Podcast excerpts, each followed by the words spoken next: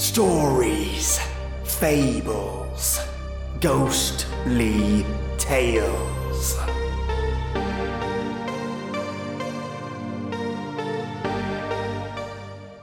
You awaken. You feel like you're trapped. You feel like you're drowning. You're in some kind of sack. You can't breathe. You won't breathe. There's a fluid all around you, but it's thick, gelatinous. You break out and hit the ground with a wet slap. Welcome to hell. And welcome, listeners. This week's stories are not for kids, not for little ears, not for gremlins, so to speak. And park this episode if you have an aversion or negative trigger regarding sexual abuse, rape, and all things awful. This episode is not for you. Although it's not detailed, there is a mention of it, and I wanted to let you know up front. Otherwise, step right in. Now, today's episode is titled How to Survive in Hell by Ratrotted. It's going to get bumpy, so tie yourself to your chair with your remaining umbilical cord and take a long gulp of amniotic fluid. Things are going down a dark path, a path most unholy.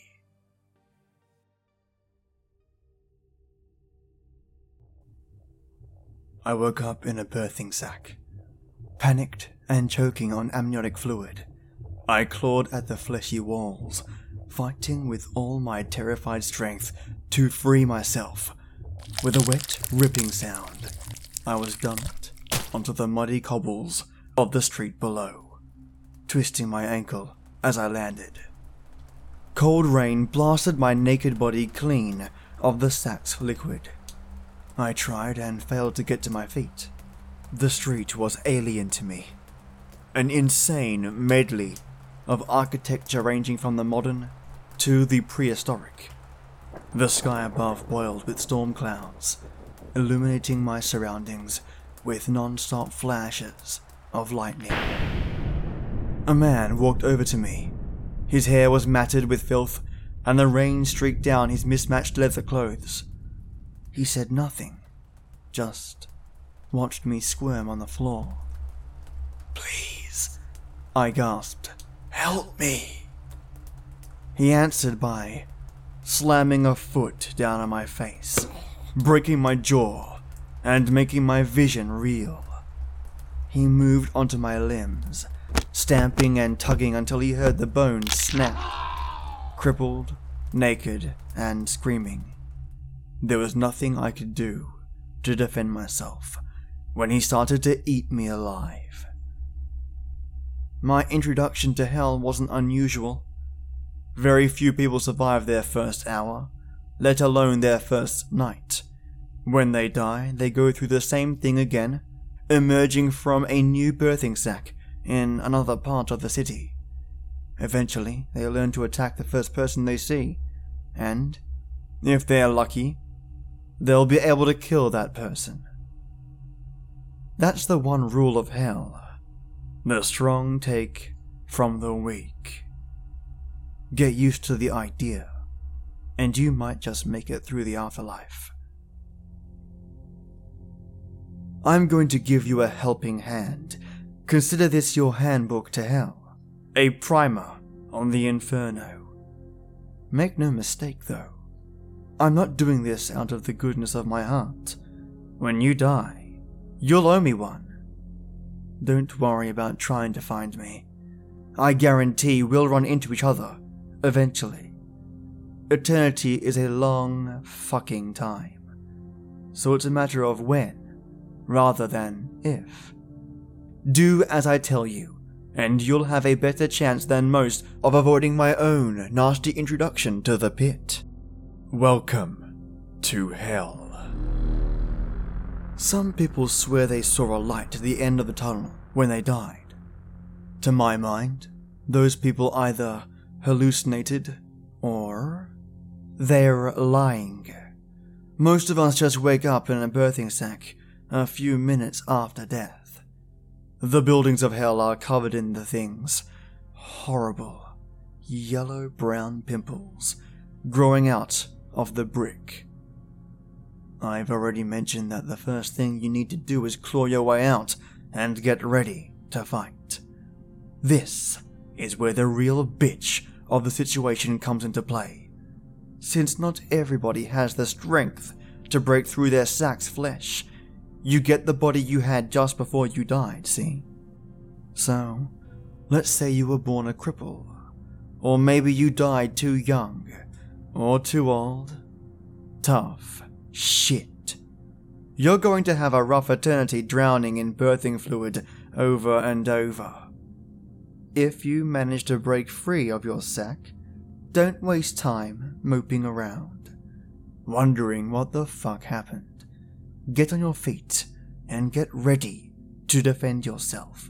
Chances are good that the first person who sees you will be hungry. There are no plants or animals in hell, so cannibalism is your only option if you don't fancy starving to death and having to start over. Aim to kill the first person you see. It might take a few tries. Most of Hell's residents have been fighting for survival a lot longer than you. They might have armor made from tanned skin, scavenged metal, and bone. They'll almost certainly have a shiv, club, or axe. All of that will be useful to you if you can take it from them. The next thing to do is find shelter. It never stops raining in hell, and pneumonia is a shitty way to die. Luckily, you'll have a selection of buildings to choose from. Ever wanted to live in a rundown Victorian manor with a half roof and no furniture? How about an ancient Egyptian mud brick hovel? If people have built it, you can find a crumbling version of it in hell. Pick a building, kill any squatters you find, and move in. The best houses are the ones that come with a supply of scrap metal and timber. Not only are these good for making weapons with, they're also vital for getting drinkable water. I learned that the hard way, that Hell's Rain is teeming with disease. It has to be boiled before it's safe. So getting a fire going and something to make a bowl with is a necessity. So, we've killed our first man and found a home. Things are going well. Get that far, and you're going to want to hang on to what you have forever. You won't. Something will kill you eventually, and you'll have to start over. My record is a year. If you want to beat that, you'll need to understand hell and its denizens. The Damned. The people of hell can be grouped into two categories. The first the fresh meat are those who've just climbed out of a birthing sack. It's kill or be killed when it comes to fresh meat, always has been. The newly birthed want clothing and tools and will kill to get hold of them. The second category, the residents, view fresh meat as a quick and easy supply of food, leather, and bone. Residents have an easier time of it for sure, and all of them will fight to retain their resident status for as long as they can. Make no mistake though, residents victimize each other just as much as they prey on the fresh meat. If you're a woman, for instance, well, you better get over any hang ups you have about rape. Women get raped in hell, far more than men. It's just a fact. If you're not one of those bodybuilders or warrior women, do the smart thing and prostitute yourself for protection. Self respect doesn't keep you breathing. Remember how you get the body you had just before you died? Well, that fact forms the core of Hell's society.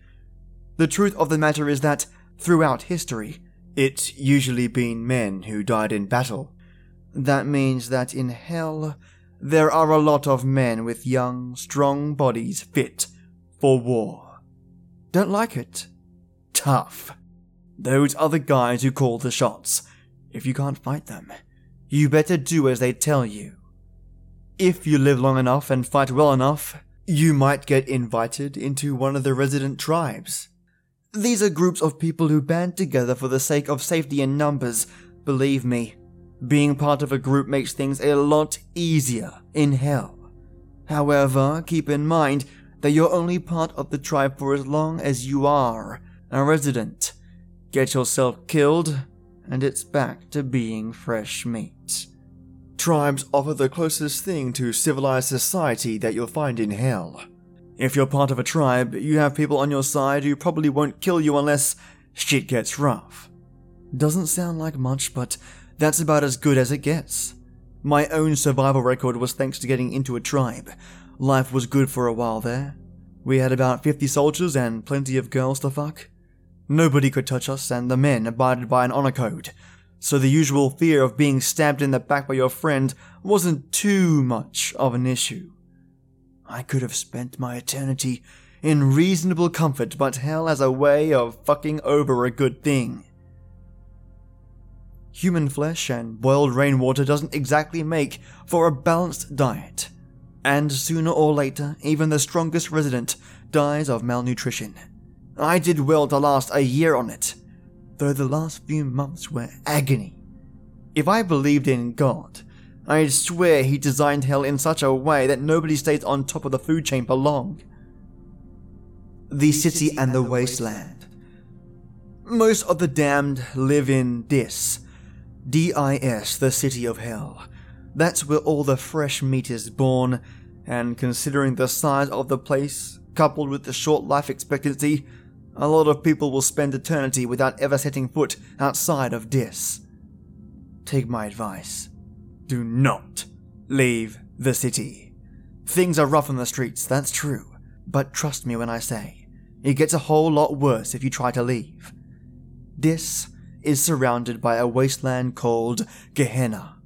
At first glance, it doesn't look like much. Just an empty expanse of grey stretching out into infinity. Sometimes the damned lose that fire in the belly, the will to survive, and set off wandering into Gehenna. Most of them never come back. I made the walk myself once, a long time ago. I don't care how hard you think you are, spend enough time in hell, and it starts to break you down. I'm not gonna sit here and tell you that I'm a good person who never deserved this. Nobody can say that and not be a liar. I'm not evil, though, or rather, I wasn't. Not until I got to hell. You murder, rape, and torture because you know they'd do the same to you. You're murdered, raped, and tortured because they know you'll do the same to them. Give it long enough and you just don't want to face it anymore.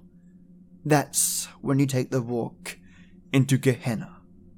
The first couple of miles I walked were nothing special. The rain stopped after a while, the sludge beneath my feet giving way to grey ash, and I caught my first glimpse of hell's sky beyond the clouds. It was a flat grey, with a white sun, completely devoid of beauty or warmth. I trudged on. While walking through Gehenna, I lost any urge to eat, drink, or sleep.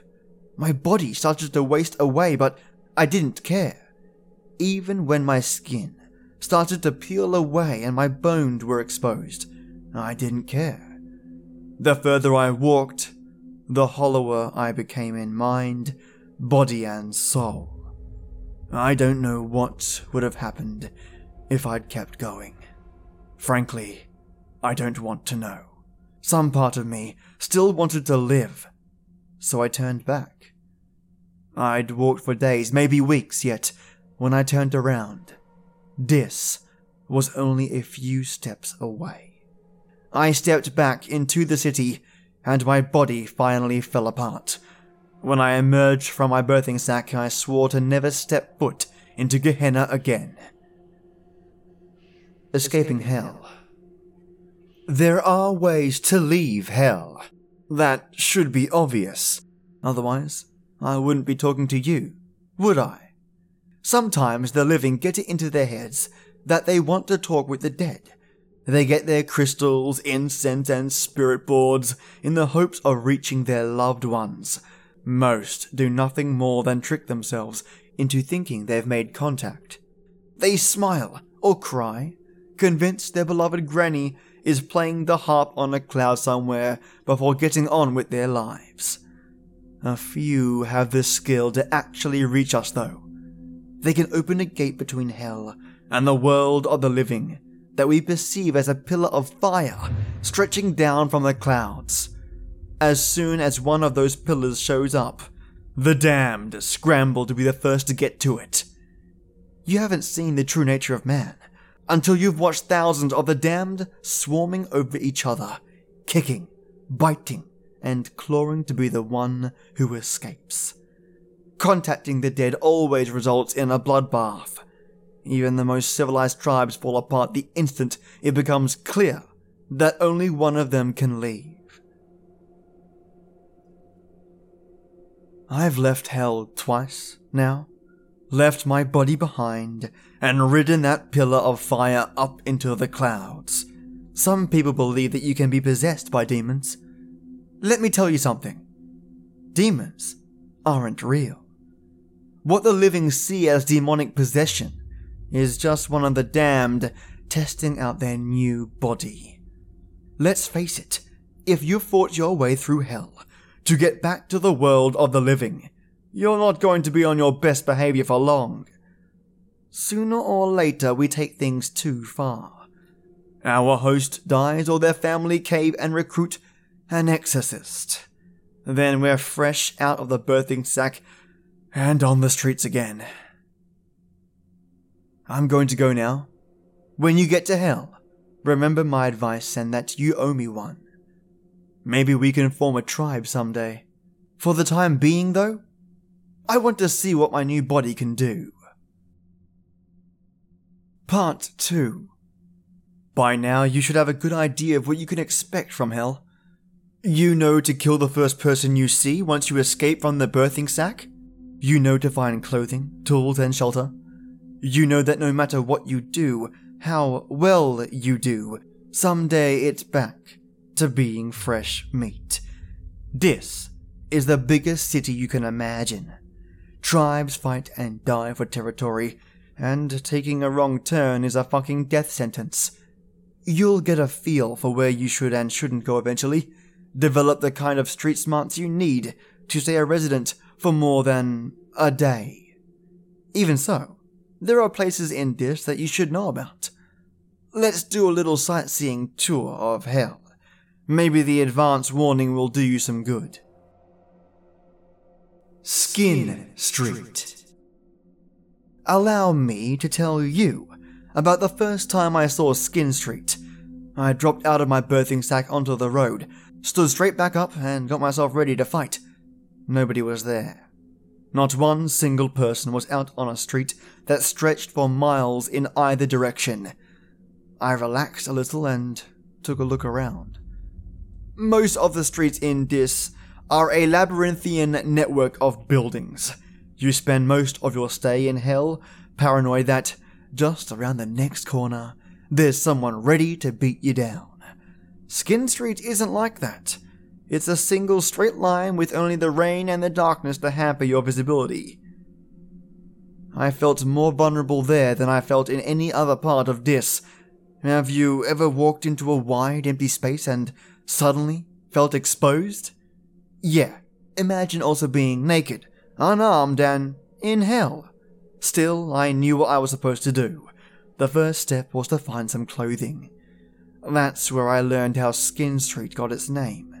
Every building, every busted streetlight, and gas lamp was decorated with flayed skin. I'd been in hell long enough by that point to not be too freaked out, but I'd be lying if I said it didn't affect me. In a fucked up kind of way, it reminded me of Christmas. You know? People hanging wreaths and lights from their houses, that sort of thing. I remembered the time I'd spent with my family, with my kids on Christmas morning. Feelings like that get you killed. I pushed them back down and pulled some scraps from the nearest building. If somebody was going to leave clothing material lying about, I may as well take it, right? I didn't know it at the time, but every step I took on Skin Street was being watched. When the attack came, I didn't even get a glimpse of the guy. Bang! My skull fractured from an expert swing of a club. Whoever hit me went for my eyes the second I hit the floor, stuck his fingers right into my sockets. I was blind and crying like a baby when he started to peel away my skin. here's the thing some people are fucked up even by hell's standards. The loners, serial killers, stalkers, and psychos all make their way to Skin Street in the end. Most of the damned use the whole body of a kill, but the Skin Street people like to take trophies.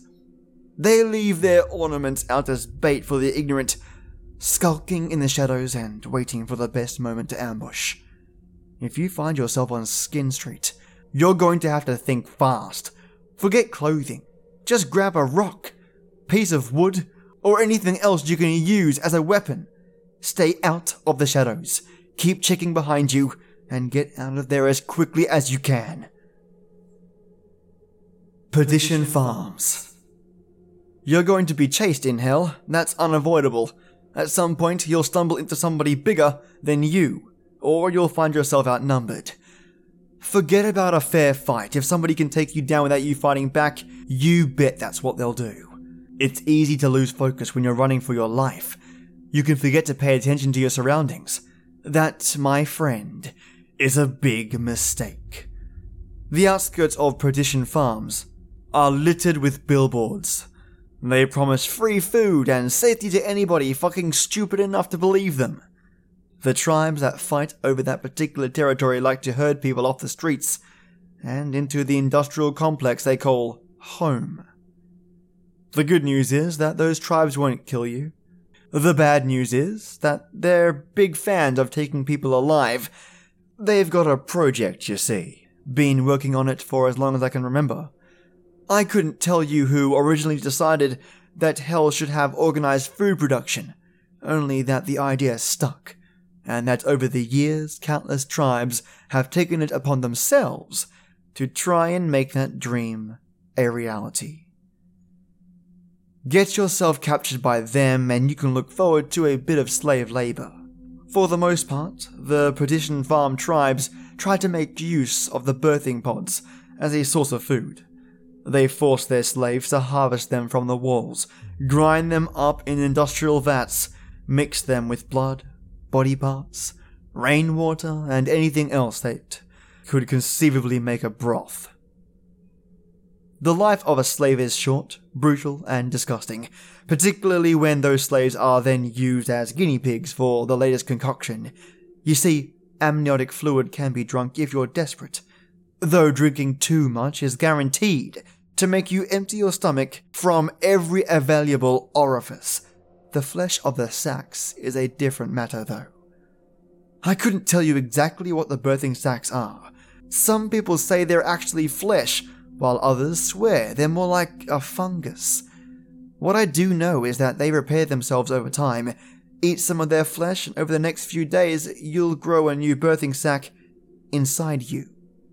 It's a small mercy that you won't live long enough to see it break through your skin and you'll be dead shortly after your stomach bursts. If you're lucky, your days as a slave will end when the tribe decides they want some real meat. They're not stupid enough to test their broth themselves, not when there's no shortage of slaves in hell. Look, I can't force you to stay out of Perdition Farms. I can only offer advice. In my opinion, if you think you're being herded there, it's better to take whatever's to hand and cut your own throat. I'd take fresh meat status a hundred times before spending another day on the farms. The Boneyard. So maybe you're thinking to yourself, hey, I'm the kind of nutjob who'd join a cult. Is there anything in hell for me? If that sounds like you, the Boneyard has you covered. You see, there's a certain kind of religious fanatic who really does belong in hell. I'm not talking about the old dears who bake cakes to raise money for the new church roof here. I'm talking about the guys who went to war because God commanded it, who burned women for supposedly consorting with demons, and who saw nothing wrong with fucking the odd kid. When those people get to hell, they're too thick headed to make sense of what happened. Why face reality when you can pretend it's all just a test of faith? They find like minded folk in the boneyard. I'm told that at one time the boneyard was a cathedral surrounded by a cemetery that stretched from horizon to horizon. Maybe that's true. I don't know. These days, it's a shantytown of temples and churches built from materials scavenged from the streets. Everywhere you look, you'll find wide eyed zealots preaching their own twisted version of redemption, and gangs of masked men on the prowl for fresh converts. Mortification of the flesh is the main pastime in the boneyard. If you listen to the cacophony of sermons, you'll be informed of how the flesh is wicked and must be purged of sin. How lucky we are to be given such a holy duty. How fortunate to be given the opportunity to redeem ourselves before God. The people of the Boneyard have had a long time and plenty of fucking practice when it comes to mastering torture and degradation. I'm not a good person. I've killed, raped, and cannibalized, but I can honestly tell you I'd never have been able to dream up some of the shit that goes on in the boneyard. I wandered in there by accident once, and I've never been able to get what I saw out of my brain. I watched a woman, naked and bound, forced onto her knees and violated with iron rods. A preacher sewed his own eyes and lips shut in front of a crowd before sawing off his manhood with a piece of slate. A boy of maybe 14 was publicly crucified, and a girl was drowned in shit. An older man had sharpened flint pushed under his fingernails. I could list off a hundred other atrocities done in the name of redemption. Stay away from the boneyard. The people there decide that hell just isn't hellish enough for their liking. Forget about redemption. Forget about God. The only way out of hell is by riding a pillar of fire and taking over a living body. Focus on that if you want to escape. The damned can't offer you salvation. The damned only offer pain.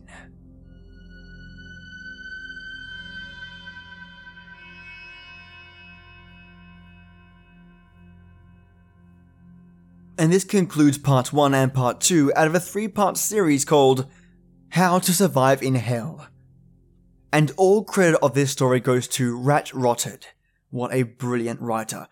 You know, some writers make it really easy to narrate, whether it be sentence structure or whether it be the words they used and the kind of descriptions they have for their locations.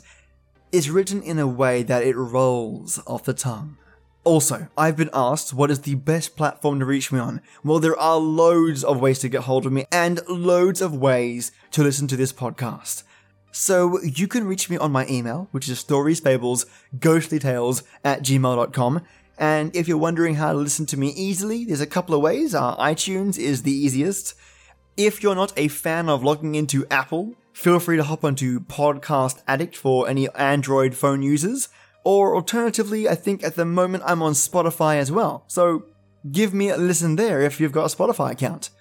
And lastly, this week there's going to be a lot more not safe for work stories, so the next couple of episodes are not going to be for little ears.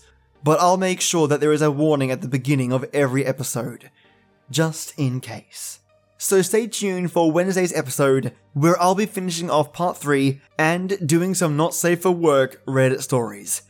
Stick with me then, you brilliant listeners. And as always, till next time.